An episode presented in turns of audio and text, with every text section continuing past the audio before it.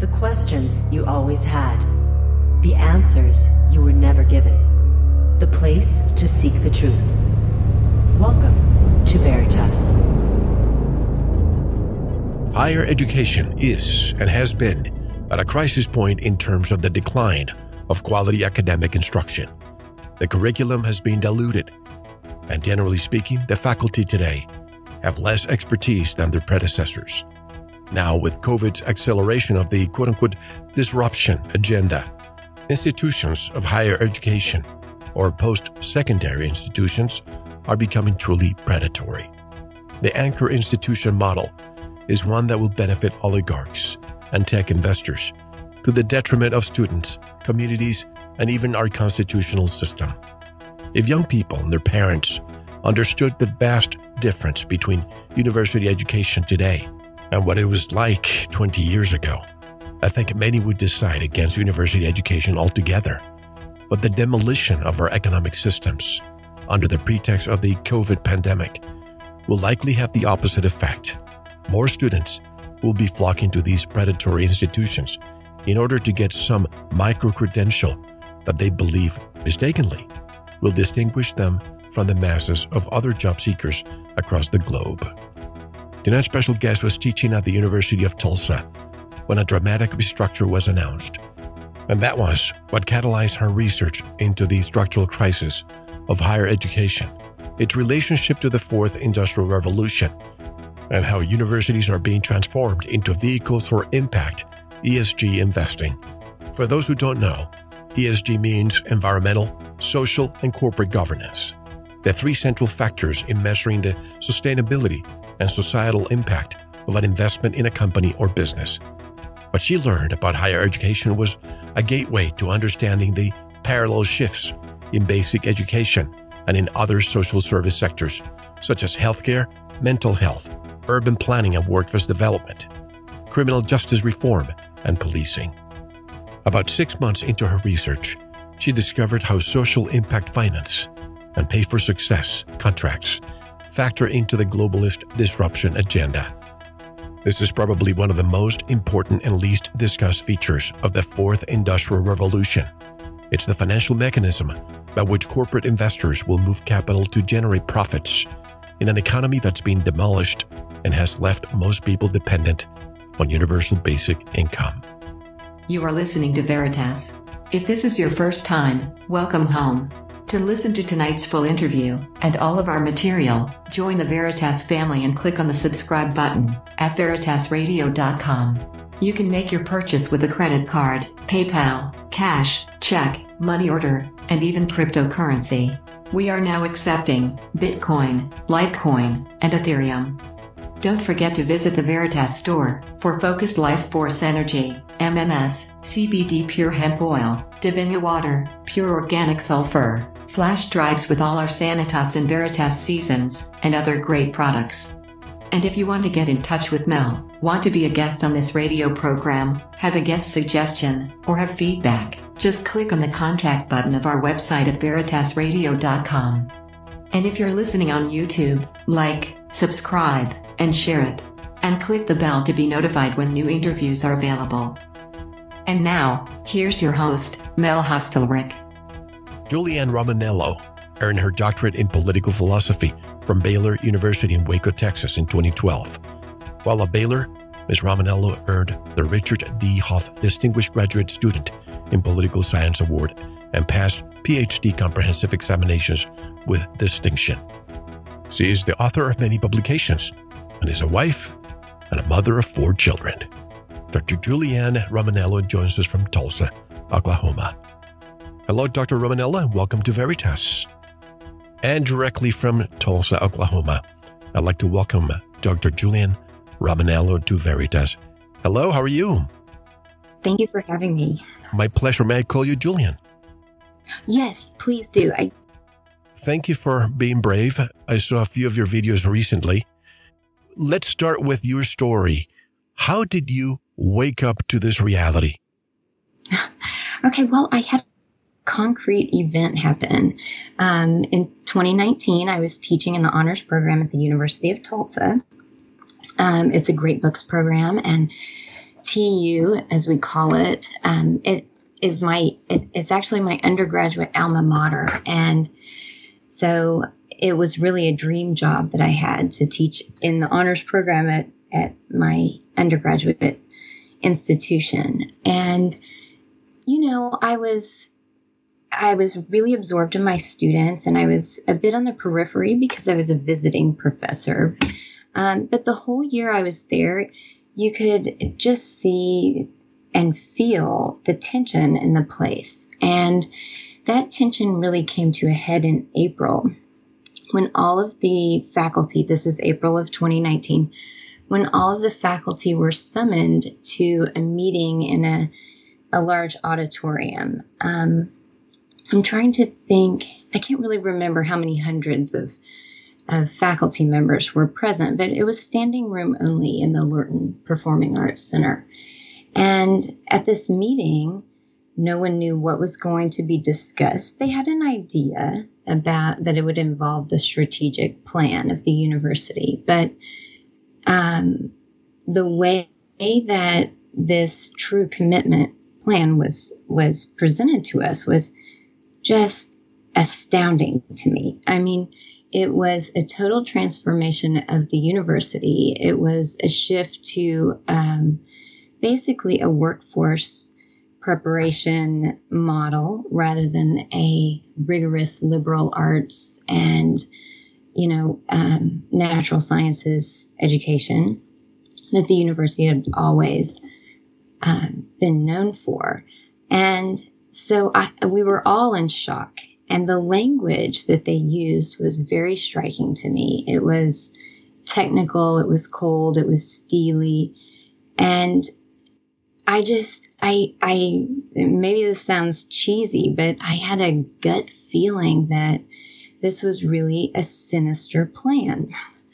And so I started to dig and, you know, I looked at some of the philanthropic um, partnerships that the university had had and partnerships with the business community. And it was from there that I just went way down the rabbit hole. How has this not brought the hammer, the proverbial hammer, to you? well, I don't know. I mean, they were going to, it had been discussed in that my contract would not be renewed. Um, after the year. So, it, and that was, bef- I mean, I knew about that before the the plan was rolled out.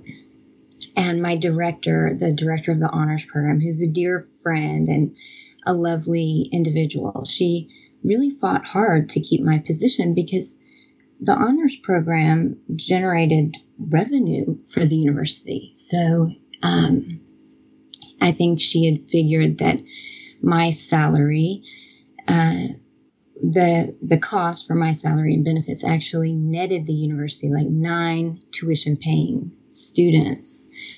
Uh, whereas if we didn't have the honors program, they would have selected other institutions. So it was a really strange deal, but I knew that I was not going to come back. And I think that, you know, that that maybe had has had something to do with the fact that I haven't been, I don't know, subjected to a lawsuit or anything like this. You know, I'm I'm no longer teaching at the university, but I think I think probably, you know, I am a mom of four and I started uh, you know, I try to keep my social media um, you know, pretty factual, pretty positive. I don't you know, I don't take a partisan stance and sort of calling out the key players. And and I don't know, I think I figured out the social finance aspect of it and really I think that people are afraid to come after me because then it would bring it to light. you know, there would just be more publicity and and then more people would figure out what's going on with social impact finance and the corporate takeover of the academy. When did you become a researcher into techno fascism? Was it before this event or after?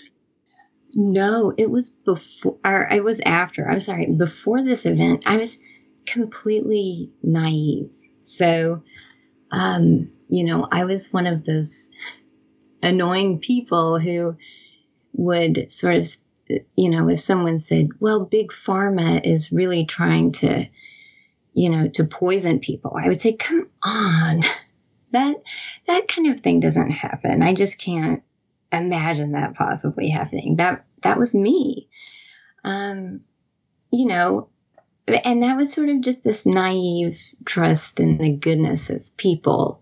It wasn't any, you know, allegiance to big pharma or anything like that. But um, it was having that that concrete event happen and and watching how brutal it was, you know, to to the faculty who were involved, to the students, to the community.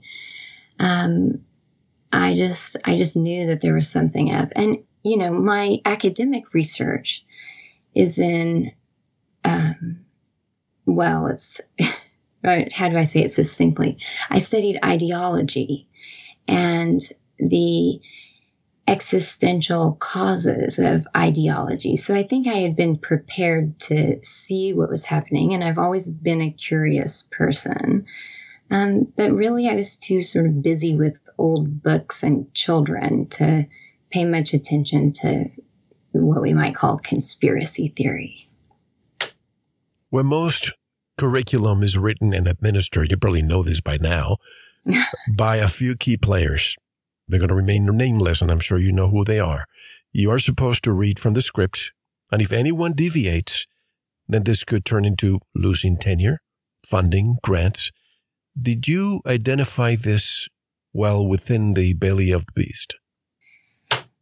You know, I I really had not noticed that so much because you know, I had been teaching as an adjunct. Um, like I said, I have four young kids. My oldest is nine and a half, and my youngest is two and a half. So I've been teaching as an adjunct at several institutions and and you know i would teach a full load you know sometimes five courses a semester but when you're an adjunct you're a little bit out of the loop on things and then you know, when I had moved into a full time teaching position, I was, you know, really concentrating on getting that first prep ready. And, you know, I love teaching and I love reading. So I wasn't paying a lot of attention to what was going on at, say, faculty meetings or departmental meetings.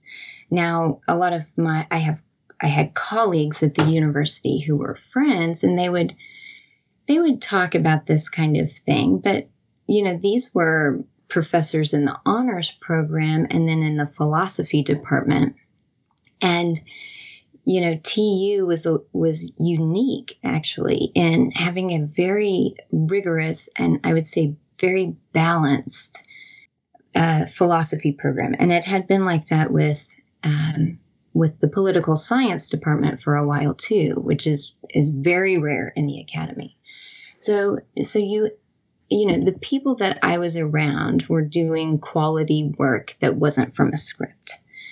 But and I and I just tried not to sort of bother with people who were doing otherwise because they weren't you know, it didn't affect me and I didn't know them well enough or have a professional relationship that was that would have made it appropriate for me to breach that subject with them. But now as I have you know, really dug into the the tentacles of the corporate world and and how it has infiltrated the academy. Um, yes, you're absolutely right. There are hiring strategies in place that that promote a certain script. Um, I was just looking at the American Council on Education's website, and their script is all about internationalization and creating 21st century global citizens. And yeah, if, you know, they say on their website, and we have here in Oklahoma, uh, you know, our uh, state plan for public institutions um, it supports this model where you know, you're not hired unless you have demonstrated a commitment, and that's a buzzword, um, a commitment to these goals that, you know, pretty much align with the UN Sustainable Development Goals. You're not going to get hired. Uh, and if you somehow slip through the cracks, then you are certainly not going to get tenure. I've been discussing Marxist, techno fascist dictatorships for quite a while, but you distilled it even more to techno fascism. I like that. Our listeners are very well versed about this, but for those who might not know what we're saying, can you define techno fascism? Yeah, I would say that the the way I have used it, it is, you know, the melding of corporate, like private, corporate, and governmental power, and brought to bear on citizens, on people, um, through a steely and unreasonable, like as in you can't reason with it, um, technological uh, apparatus. So, artificial intelligence, Internet of Things, um, smart contracts, you know, it's the sensors and connectivity of of all things that are reported back to this uh, corporate governmental machine in order to control our lives. I remember years ago I interviewed a fine lady with the name of Charlotte Thompson Iserbyt about yeah. the. Do you know who she is? The deliberate dumbing down of I call it the world, not only America, the world. Do you know of her work? Well, you know, I she is on my list of people to read um, because I've bumped into her name a couple of times, and so I have not spent time reading her work, but she is on the list for sure. When she says the deliberate dumbing down, I, I yes. say the world, she says America. Do you think the United Nations have their fingerprints in all of this?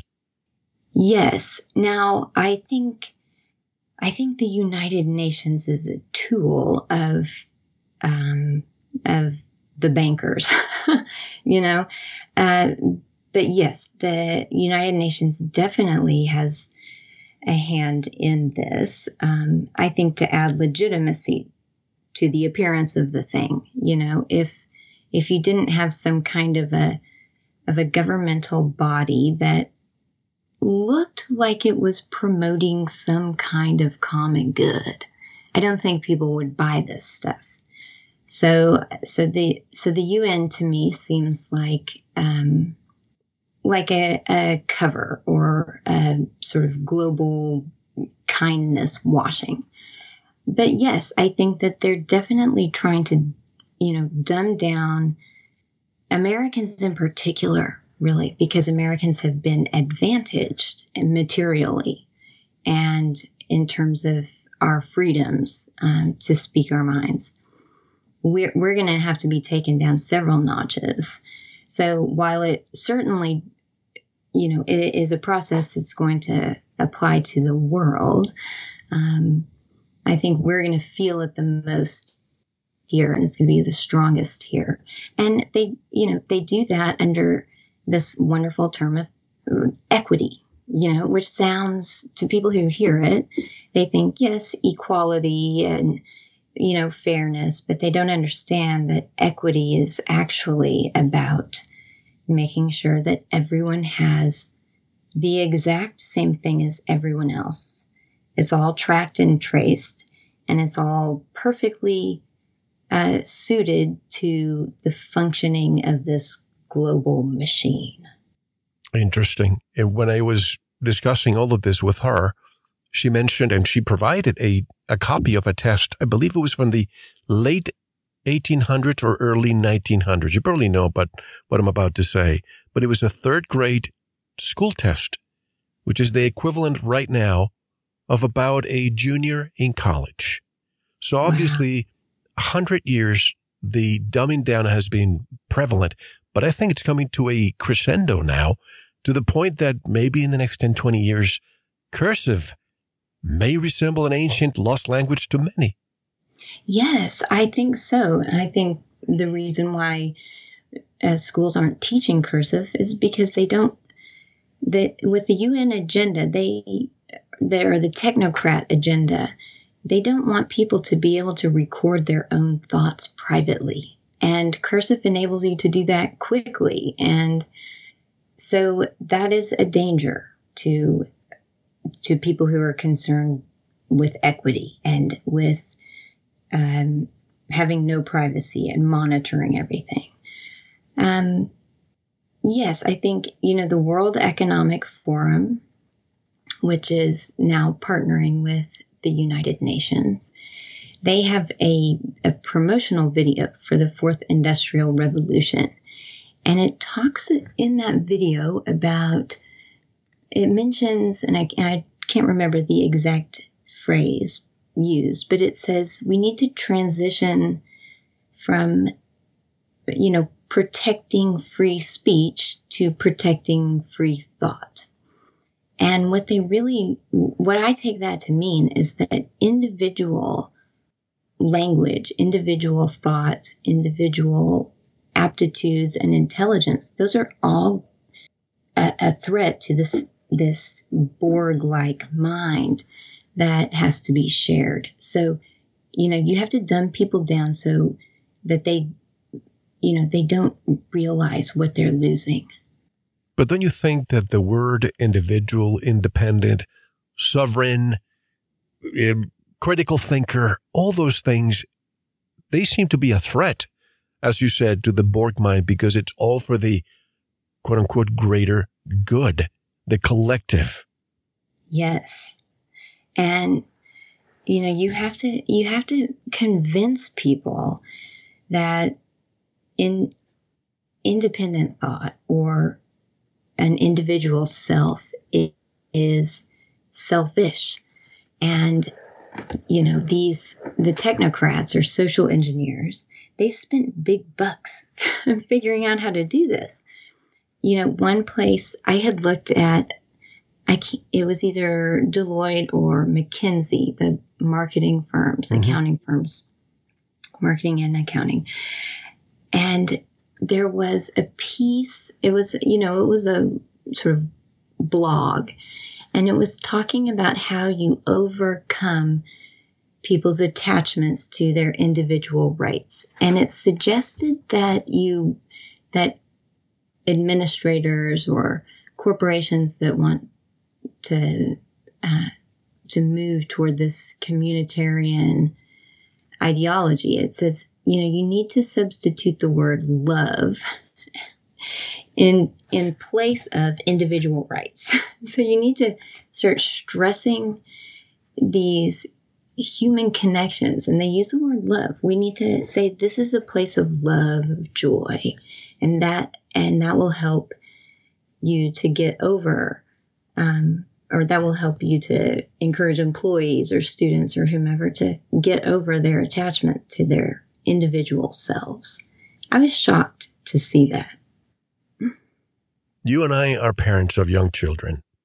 And when we look at this pandemic, if I may use that term with you, sure. and you have the, the fact that we have to stay home and, and many parents out there who used to have a full-time job Many of them had to resign or, or, or quit because they could not go to work if the work did not allow them to be at home with their children. How, how do you think this is changing child development? Do you think it's better for a child to be homeschooled? I know some people feel that it's, it's better and something that they need the social interaction in order for their brains to develop appropriately. Oh, that's such an important and such a large question. I mean, I guess I would say first off, I think that this is deliberately cruel to children. Um, I think that, you know, I'll just be honest and say I think that this entire pandemic is designed to traumatize people. It's designed to make people fearful of each other, and especially children. Um, I have, I have fought against masking children because I think it's abusive. I think children use full faces to discern intent, to understand just the sound of words, to, you know, connect with other people. And I think that, you know, some of the policies that are being um, dictated to us, I think that those are designed to create fear among kids.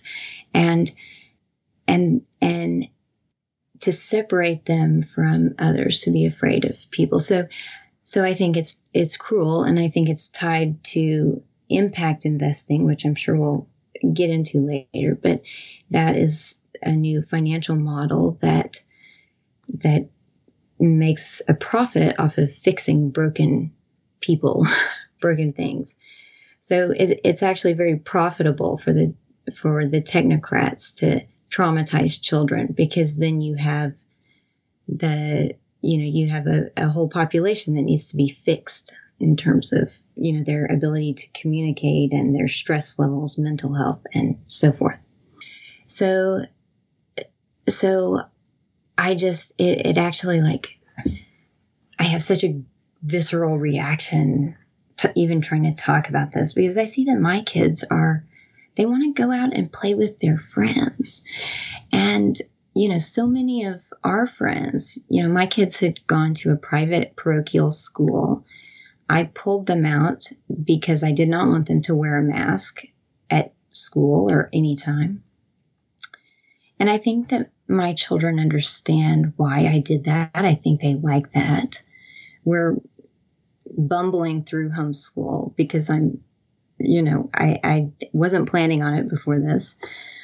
And I've got a very active two year old. But, um, but I think, so I think that the homeschool has been good. But, you know, my kids, none of their friends really want to get together. I mean, their parents are, are nervous about this virus. And, and that's difficult. It's difficult for me to explain to my children that other parents are so afraid of this thing that you know they they don't want to get together for a play day. That's really tough. Let's dissect. And, I'm sorry. Oh, finish what you're saying. Well, I was going to just go on to to another part of the question that you asked, which was, you know, is it good to have kids at the kids at home? And you know, I think that that is good. It's it is a par- it's a paradigm shift for me to figure out how to manage the chaos um, to figure out what they really need to learn you know i'm i'm an i am an academic so i want them to read things and think about them but maybe they really just need to learn how to go fish so it, it's a struggle and i don't know i hope that my kids come i hope that my kids bounce back um, stronger. I hope that they develop character through this. But but one thing that I think is is very tough is that you know, if someone is working at home, if they have that luxury, then it's hard on the kids to to understand why say daddy isn't really he's here for 8 hours, but he's not talking to them. you know, he's busy doing things. That's a little bit confusing for right. young kids. And so I don't know, maybe that's just mine, but I think that this whole thing is really it's really twisted. I think for the longest time, and this for decades, perhaps again, I keep saying this is the crescendo, but for the longest time, one of the goals was to separate us. I mean, look at the word apartment to keep people yes. apart because they don't want people together. And I think right now, the in, one of the industries in business that has been affected the most by this pandemic is the restaurant business. I think they don't do two things. They want to control the food supply and they don't want people to get together because this goes against their script. Yes, absolutely. I mean, the, you know, the food supply is very important. And that goes to the United Nations One Health program and they want to track food. Rockefeller Foundation is interested in tracking food and making sure that there's an equitable distribution. And really, they want to know who chooses healthy food and who doesn't. And independent restaurants make it difficult to track and trace that kind of thing. So, that's one aspect of it. But separating people and, you know, preventing them from getting together and discussing the, what's going on is a critical part of this plan, which I think is a it's a coup d'état. Um, you know, if people were to get together, they would see each other's humanity. You know, they, they would touch each other, and human beings need to be touched. They need to, you know, feel, you know, the just the presence of other people around. Um, and we would talk about how stupid this is, you know, and then we would get excited about it and we would come up with a plan to overthrow it. And you could do that perhaps with less surveillance than you have through a Zoom meeting. You know, now all of our interactions are monitored and so there's no privacy. There's already no privacy. Um, and even if you have people over to your house now, I mean, there's no privacy, and and it is tough to get privacy at a restaurant, but at least you're out, you know, feeling and acting like a human being rather than a hamster. So, uh, you know, I I don't know how the the restaurant industry is going to survive. I I have no idea how they're going to make it.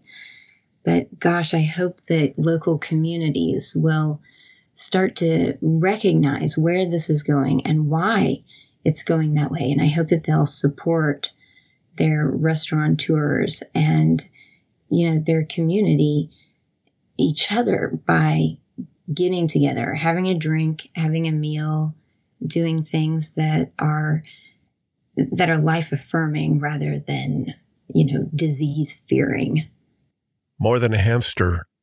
I think a lab rat would be more more appropriate with microphones and floodlights watching you 24 7. But they, they want to know the caloric intake. This is the UN, uh, the mm-hmm. caloric intake to make it equitable. Uh, they, they want to create all these uh, genetically modified organisms that are not even real uh, meat or, or, or, or, even vegetables or fruit. But if they really were concerned, Julianne about our health, why are they not discussing nutrition, supplements, exercise, exposure to the sun, fresh air? Not to mention the poisons in our air, water, and food supply. Neither is being discussed. Right. You're exactly right. And, and that, that's the answer is that they do not want healthy people. just like they don't want independent people, just like they don't want intelligent people. They do not want healthy people because they the part of the technocratic plan is you know it's to get everyone on universal basic income they're wrecking the economy so that people will have to be on universal basic income. When we, when the 99%, or maybe who knows, maybe it's only 70%, whatever it will be, uh, when we're on universal basic income, we're not going to have the ability to invest in you know technologies or products the manufacturing or goods or services. We're not going to be able to invest in ways that could um, that could bolster capital markets. And you know i'm not an economist but what i've learned about capital movements and the fourth industrial revolution is that you know these billionaires and hedge funds they still want to make a profit even after they have reduced our economy to shambles. And we are all on fixed you know government incomes and are unable to invest. So the question that that these technocrats have been mulling over in their minds is really how do we have sustainable economic development in the kind of techno fascist world that we're creating. And in 2010, we saw the the creation of the first social impact bond in in England. Um, and I can talk more about that as we as we continue our conversation. But that this new financial mechanism, social impact bond, or more broadly, social impact finance or pay for success contracts, that is, you know, in 2010, they figured out how to put this thing together. And that is the, the way that our elites are going to be able to move money. And, you know, once they have made us all destitute. What is social impact is, is it's create, it's moving the needle. It's creating some kind of uh, positive change. And it's, it pays profits for, you know, moving people or things toward these UN sustainable development goals. So you want to start if if you're if that kind of financing is moving your um, your capital, then you want to start with a very low baseline. You want sick people because you're going to get paid if you fix them, and you and if they're sicker, they're easier to fix. You don't have to fix them as much. So I think we're not you know, to bring this back around to how you framed the question, they don't want healthy people who aren't going to need corporate uh, or governmental interventions. That doesn't pay anything. healthy people don't uh, they're not going to be a source of revenue for the, the system. So, you know, you're lo- there arguing that, you know, people need to be locked up, stay in their houses, not touch people. Uh, you have to order food or you go through a drive through and you eat a lot of processed junk. Um, and you get fat at home, not going out and doing your regular routine. And then once we all come out of this, fat, depressed, uh, with diabetes and and any other sort of chronic but manageable disease, then the social impact investors can fix us and they'll make a lot of money on it. So I think that's a long and winding answer to say that right now trauma and brokenness are they are profit centers for technocrats. I think this has been an exercise in compliance to to see how far they can push their agenda before they get any pushback. And uh, and so far, and I hate to say it, they haven't seen that much much uh, pushback. Unfortunately, as I always say, the the planet is composed of seventy five percent water and seventy five percent of people who are asleep. Perhaps there's a 25% out there who's ready to finally say enough is enough. But speaking of universal basic income, that seems to be the nouveau term for the youth to say, Oh, I look forward to having that in the future. But look at Cuba, look at Russia, look at Venezuela. These are not new terms in Cuba right now. Whether you are a heart surgeon or a janitor, you make the same $26.75 per month. You know, Klaus Schwab, the founder and executive chairman of the World Economic Forum, he says you won't own anything, and that is a good thing. And to my surprise, a lot of our youth are welcoming those thoughts. Yes. Well, I think that I think that it is, you know, Common Core has and public schools are media, you know, absent parents who've let their kids use a lot of technology.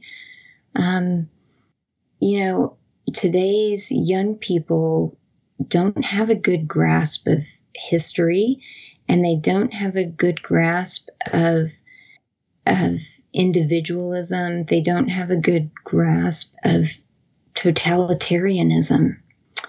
And so yes i think that they are welcoming the idea of universal basic income thinking that it's it's really going to be this pie in the sky, leisurely uh, knowledge economy. They're fooled by the words. And I think you have a. I'm, I'm sort of using these stereotypes. I'm, I'm not being very guarded here, but. Oh, lower your guard, take your gloves off. Don't worry. I'm not very good at that anyway, you know? but I think you have a lot of parents who are who are trying to be nice, decent people and so they talk about kindness and mindfulness too much and their kids have become kind of wimpy. You know, they don't know that there's some things worth fighting for. They don't know that that important things require great sacrifice and that if things are handed to us, we're not going to appreciate them. They're going to become ordinary and and I, I really think that just many many young people have been convinced of the narrative about structural racism and gender, um, you know, discrimination. I think that they've been convinced of that so much that they really feel guilty and they really feel like they like they are bad people because they come from a tradition that has blemishes or something. And you know i like there have been major problems in race relations you know especially when you look back at like um, the way that urban neighborhoods like city planners have treated urban neighborhoods you know and and there are those policies to be sure. And we have a history of you know tensions. I don't have to go into that with you. But but i think that our that our young people have heard so much of that and they they haven't a lot of it they probably haven't even experienced. They've just heard of it. And so they're un, they're really detached from the past and they're sort of rootless. And i think that they're they're good-hearted and so that all of those things together makes this wonderful solution of universal basic income sound like a walk in the park and and like it's going to really solve everyone's problems. But but they're you know they're going to have a rude awakening. It's nice to be mindful and meditate and and there's a time and a place for singing kumbaya but in times like these we cannot meditate our problems away and i think this is going to offend some people but there's also this agenda to feminize men and masculinize, if I can use that term, women. Do you see that happen? Yes. Yes, absolutely. And, you know, and I should say, I mean, I'm, I liked working. you know, I'm not working now outside of the home. Uh, but, you know, so I, I understand women wanting a professional career and, um, and so there's that. But, but yes, I think that it is not it's not accepted for men to be strong, to be fighters, to be providers. And, you know, part, I think a lot of that has come from, you know, the corporate culture. I mean, that's, and ultimately, I think there's, those are the same people who are really controlling the UN or, you know, the big corporations. Uh, but, you know, when men work office jobs and they're not getting out and you know kind of doing primal manly type things you know they get a habit of of being i don't know softer and then with women and girls you know that's a that uh, gender equity and education are both un sustainable development goals and so what we're seeing right now is a huge push uh, for women leaders, women uh, business owners. This is how those are the terms that they use. Now, the in reality, they're not going to be leaders in any meaningful sense of the word. They're going to be uh, cheerleaders and followers. but you know, it the, there's something about this agenda that does, it wants to get young girls early and make them feel like they don't need men. And you know, I I think of myself as a strong woman, but you know, I want my husband to stand up and fight this. you know, like I think strong women want to be surrounded by strong men, you know, and that, and so, yeah, you have to break down our our nature to make the this techno fascist thing work, and uh, and also they don't want us to procreate. You know, they this is about population control, and it's about making it uh, like making it not cool to be a woman who wants to have children. Um, it's about it's a it, it's really about like hmm, let me see how could I say it? It's a it's about divorcing like children like from procreation. So they want to give they want to encourage pleasure seeking, but they don't want sex to lead to real human children. So you make sex, you encourage sex between people who have been sort of unsexed in the media. I don't know if that, if I explained that clearly, I hadn't really thought I was going to talk a lot about that, but I do think it's happening. No, we're opening up Pandora's box here, so there's going to be a lot of subjects you did not expect to discuss, but I'm sure they're the tip of your iceberg, and I like to get under water to to to see. But as you're right, pleasure seeking, immediate gratification. Uh, but let me go back for a second before I forget your comments about Common Core. Common Core always, always bothered me when it was really prevalent a few years ago. Thankfully, I think is it's a species in extinction, hopefully. What do you think was the purpose, the real purpose and the agenda behind Common Core? Was it to frustrate students and teachers? What was the real agenda?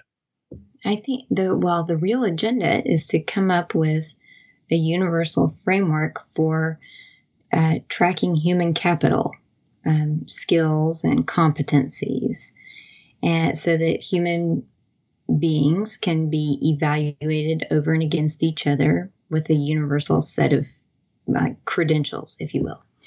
And you know, I when I remember I guess it was maybe 2000, the early 2000s. And so I was young, just out of undergrad.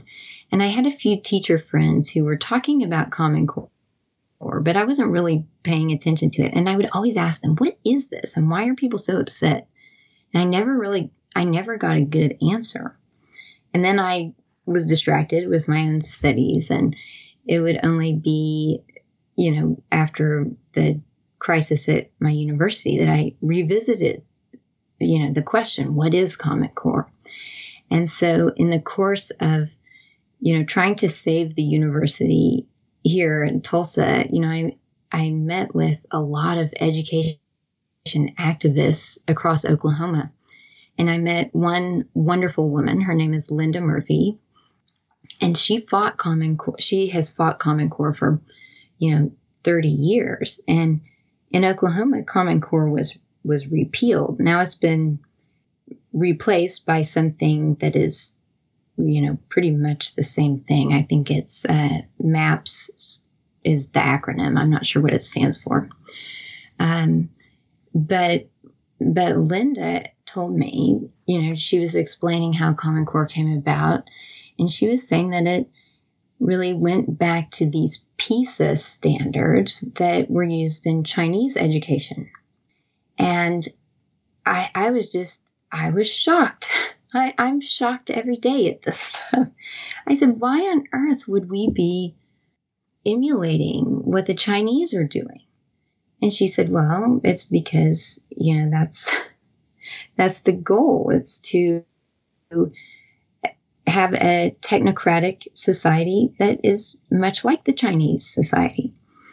And you know, I just, I, I, in a way, I was like, no, she, she's not, she couldn't, she has to be mistaken on this.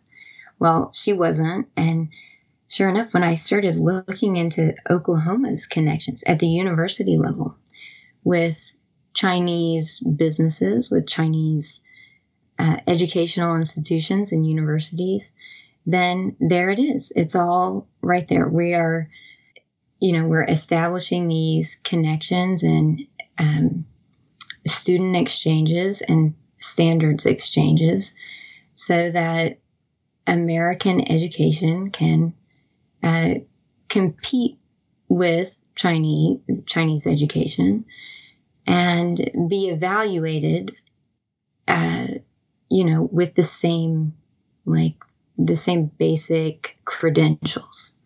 So that's what it is. It's training students to, you know, think like, uh, like good, compliant uh, members of of the collective, and and it is all over. I mean, and they they have repackaged it in different ways. Um, but what it's going toward now is a personalized learning model.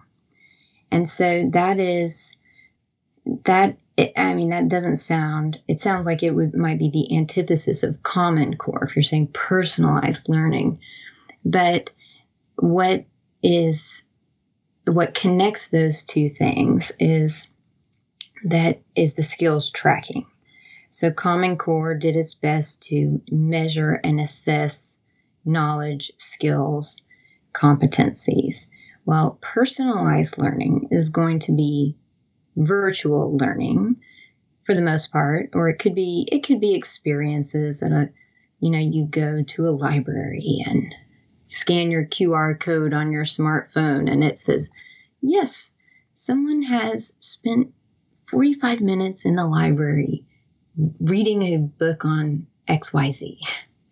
Ding! This goes on your blockchain, uh, you know, learner record.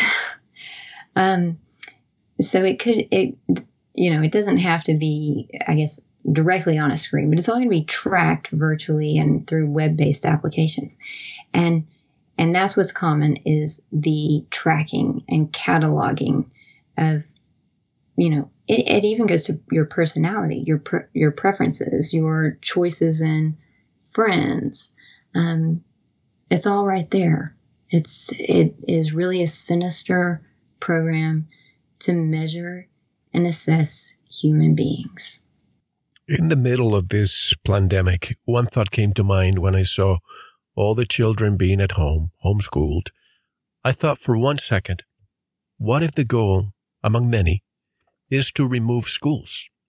And just like yes. in North Korea, they have four TV channels, all state owned, and one mm-hmm. school system for the entire country.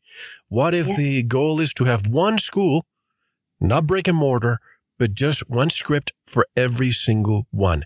And every child is watching the same class and the same grade every single day. Do you think that's one of the goals?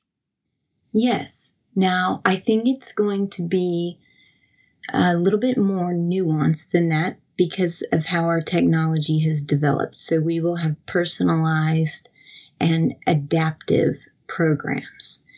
So there will be a lot of, of standardization in the universal curriculum, but it's going to it's going to be delivered to each child in a way that captures the data on that child, um, captures the skills and and competencies, personality uh, types, things like that, and it will measure those competencies, that catalog or that learner profile, against the needs of the workforce. And if you have a child who has, say, you know, an artistic gift or aptitude or just, you know, preferences. And maybe that child is a little spunky or, you know, quirky. And and your community, your regional um, economy, if it doesn't need someone with that profile, that artistic, quirky profile, then the program of learning, the personalized program, will actually adapt in order to deliver a kind of indoctrination to that child that will make her uh, into the type of person that is needed by the workforce. So if you need coders, like computer programming, or not even programming, coding is lower than that, I think. If you need coders who are just going to write a script uh, without questioning it, and you have a real shortage of those, then this personalized adaptive learning model is going to take this artsy little girl and it's going to it's going to give her a series of of learning modules that in effect are conditioning her to be something that she's not. So you're going to have these standards and everyone's going to be talking in the same way and using the same language, but they're also going to be these personalized solutions that that really take any ounce of remaining individualism out of children and it's going to fashion them to be tools in whatever industry is needing workers. Let's move for a moment before I forget about student debt. This is something that's on the radar. Many want to forgive it. What about the people that did not go to college? They had to start their own business. And now you have a bunch of students graduating with, and I hate to say this because I say this like a broken record, a, uh, mm-hmm. A, a degree in underwater basket weaving that's not going to get him a job. And shouldn't universities just like a, let's just put banking on the side here. If you want to go apply for a mortgage, they do a financial x-ray on you to make sure that you are worthy, credit worthy, that you'll be able to pay for that mortgage. At least they have collateral. But when it comes to student debt, if I go to an institution right now and I say, I want to uh, just name, name one absurd uh, degree, and there are thousands of them, I, no questions asked. They just give me the funding. Why? Because the government guarantees those loans. Don't you think universities should have skin in the game at least 50%? And if I default because I'll never be able to get a job on that, they have to suffer that way. They can reduce tuition, which continues to rise indiscriminately. What is your take and your position when it comes to student loans? Well, you know, it's, I'm not sure how the specifics of, you know, what universities contribute or how that, you know, how their federal funding works. Like, I don't know the exact numbers to really like analyze how that relationship benefits universities versus other institutions like uh, you know the um, lenders you know or something like this so without getting into that and and admitting that that's way over my head then i would say that it is it's a complex problem that I think is really designed to do two things. One, it's designed, well, maybe not even two. Well, I'll start with two and then I might add a few more. So I think it's designed to trap people in debt because then you have to work. And you have to work usually for a corporation that's going to provide you benefits because you have to pay back such a large sum of money so it's really a form of debt slavery that, you know, has been sold to us as, as universal education, which Americans in particular love the idea of that, you know. Uh, I was, this is a little bit of a tangent, but I was reading um, Herbert David Croly, who is a progressive socialist of the uh, early 1900s, a total technocrat. And he mentions how we, how Americans in particular have this uh, naive faith in the goodness of education. So it's something that's that's always appealed to our sort of national psyche, and uh, and I think that that was a good way to hook generations into exorbitant amounts of debt that they could not repay because They think education is good. It's it's a worthwhile investment, and so on and so forth. That ends up, you know, they leave university with large amounts of debt, and then they're trapped in the workforce. And the last thing that technocrats want is someone who is self-sustaining, who does not have to work, and who can engage in, you know, productive leisure, you know, studies and art and other things, you know, genuine scientific inquiry and, and discoveries. So that's the first thing is that it was trapping people in debt.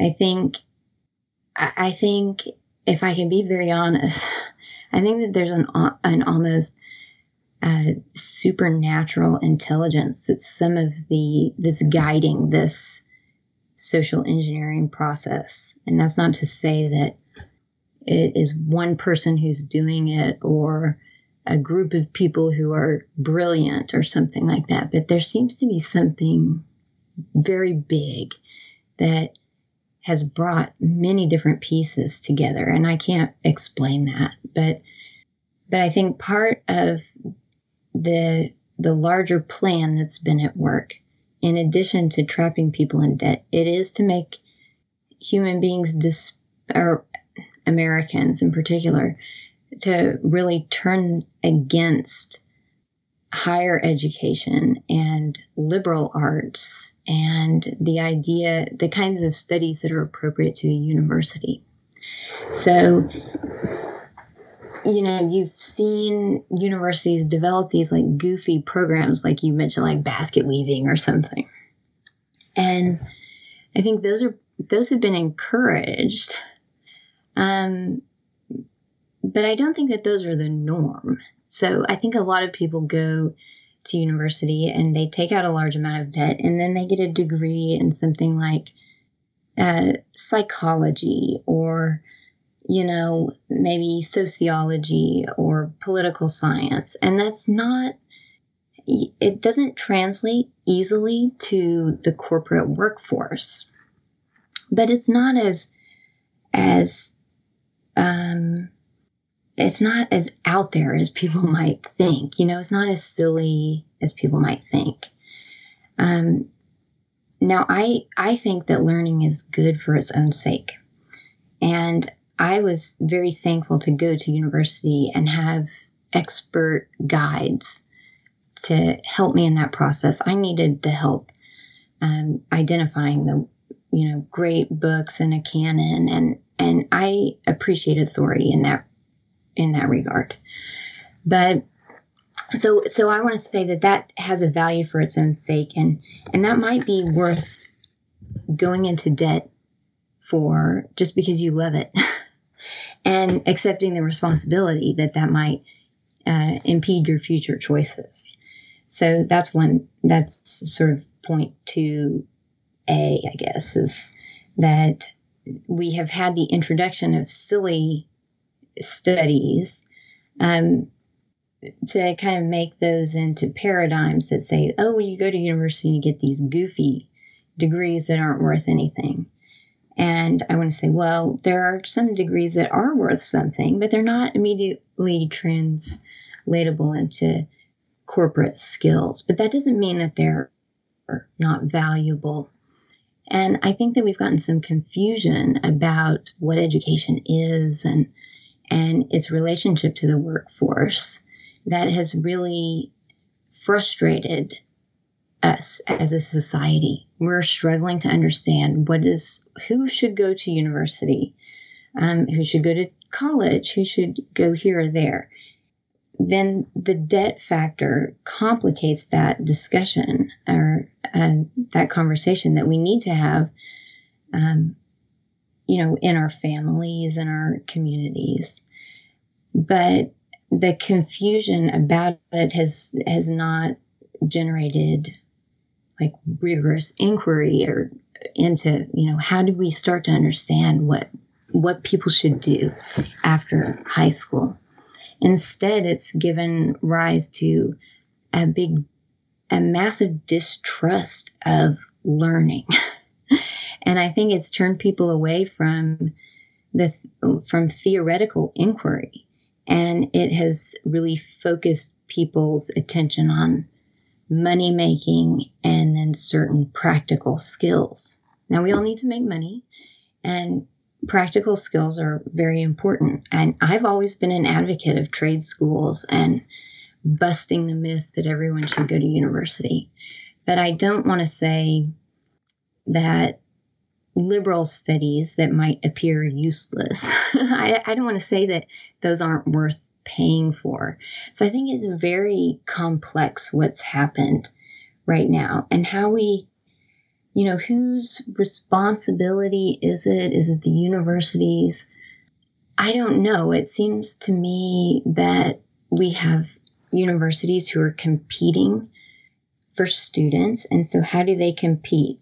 By offering all of these services that are that are um, they're extraneous. They're they're not at all related to learning the content of certain disciplines.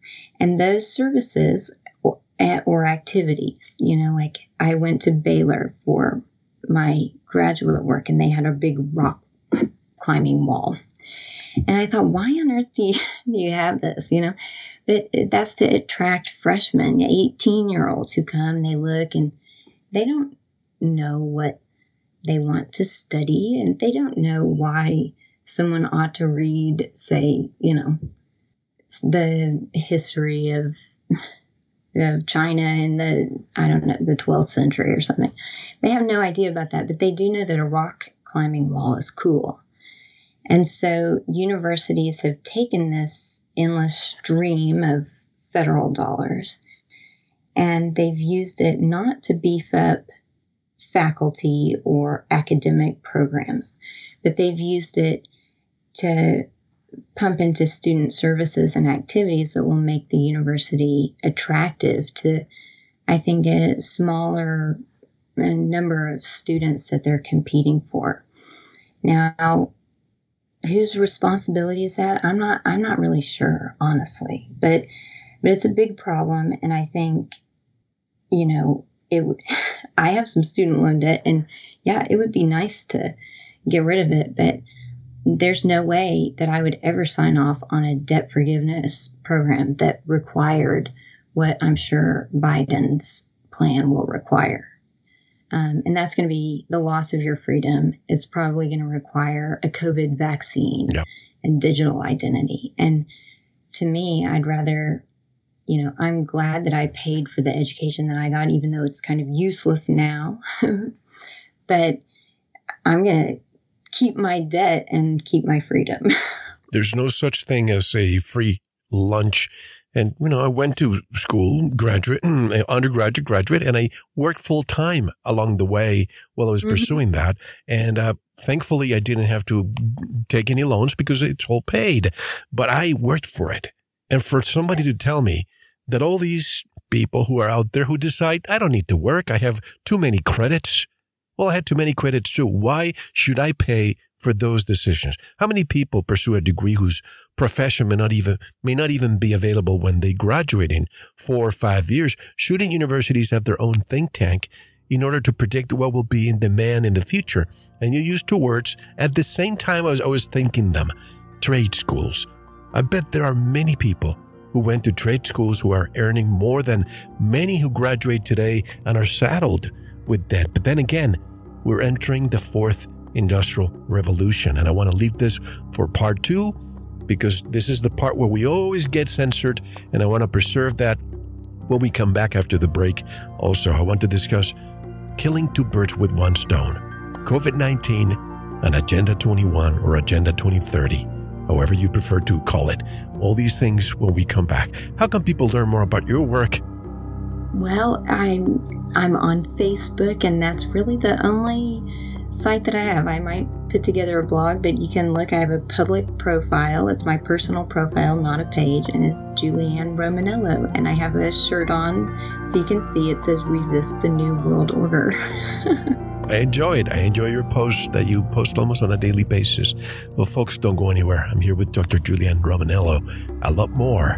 When we come back, we have left the best for part two because you know Right now, the censorship is off the charts to the point that we need to get rid of this. I forgot the resolution 230 that allows all these technical uh, technocrats to dictate what happens without any repercussion. But all of this when we return. This is Mel Hostelrick, and you are listening to Veritas. Don't go anywhere. Thank you for listening to the first part of this important Veritas interview.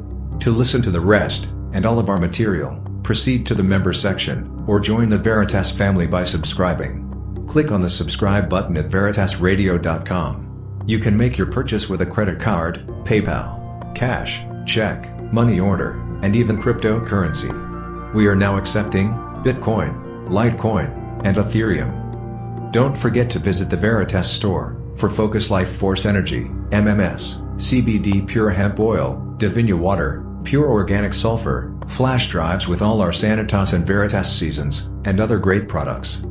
And if you're listening on YouTube, like, subscribe, and share it. And click the bell to be notified when new interviews are available. Now, proceed to the members section or subscribe to listen to the rest of the interview. You don't want to miss it. Thank you for listening to Veritas. Because you don't want to believe. You want to know.